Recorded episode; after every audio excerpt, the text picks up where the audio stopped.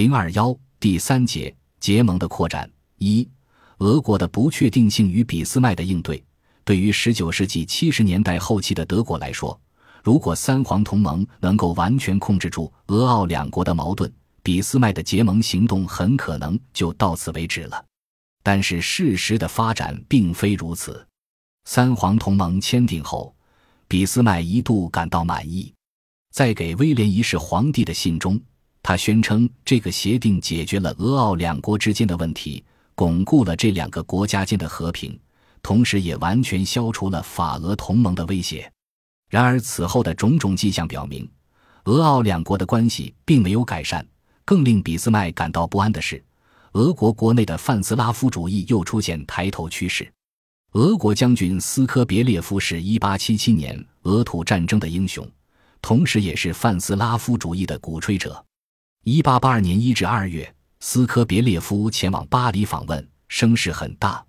而且公开宣称德国是俄国及整个斯拉夫民族的敌人。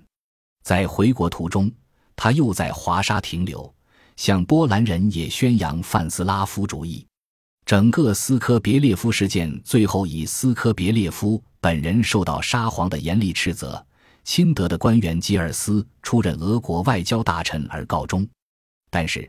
这件事情对俾斯麦影响很大，他开始怀疑俄国国内主张维持俄德传统关系的保守派到底能不能控制局面，同时也开始怀疑三皇同盟的有效性。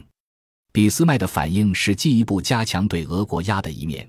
以便防范俄国政策中的不确定性，确保德国对外战略的均衡。在结盟问题上，这表现为俾斯麦对扩展德奥同盟。特别是罗马尼亚和意大利入盟问题的态度发生转变。早在1880年，罗马尼亚就要求加入德奥同盟。罗马尼亚曾在俄土战争中站在俄国一边，但在1878年的柏林会议中，罗马尼亚的比萨拉比亚地区却被划给俄国，因此对俄十分不满。更何况，俄国与其保护国保加利亚被罗马尼亚隔开。罗因此十分担心俄国会吞并其部分领土，以便在俄保之间建立起陆上通道。正是在这种情况下，罗马尼亚转而向德奥两国寻求保护。按理说，罗马尼亚入盟不应困难，因为防止俄国与保加利亚建立起陆上通道也符合德奥两国，特别是奥匈的利益。而且，普鲁士的霍亨索伦王朝与罗马尼亚王室又有着血缘关系。然而，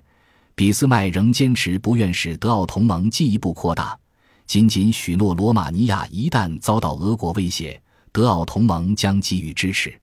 俾斯麦的顾虑是，扩大的德奥同盟可能在遏制与防范俄国方面更有效，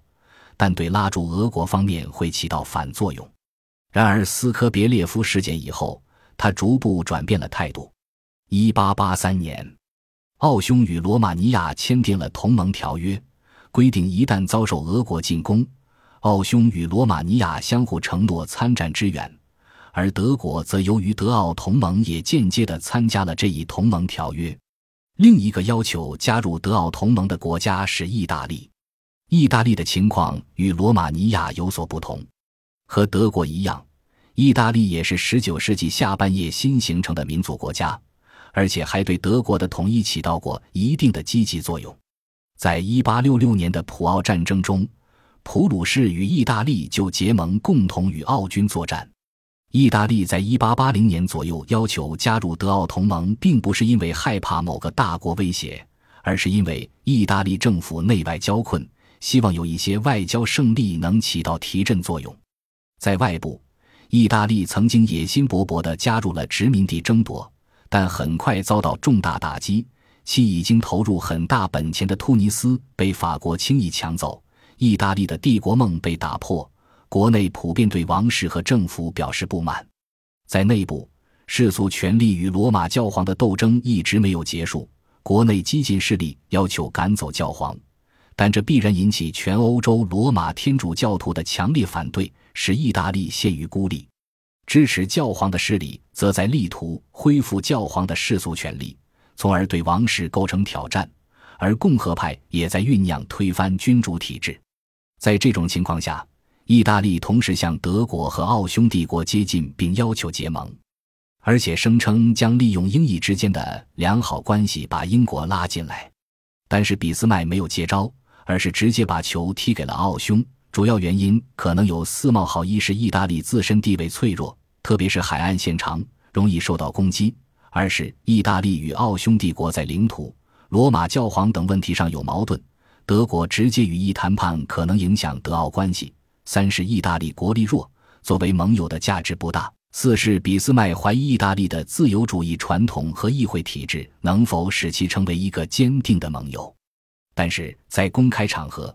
俾斯麦主要强调的却是第四点，也就是意大利的议会体制使意大利难以保持一种稳定的、延续的政策，以此说明意大利并不具有盟友价值。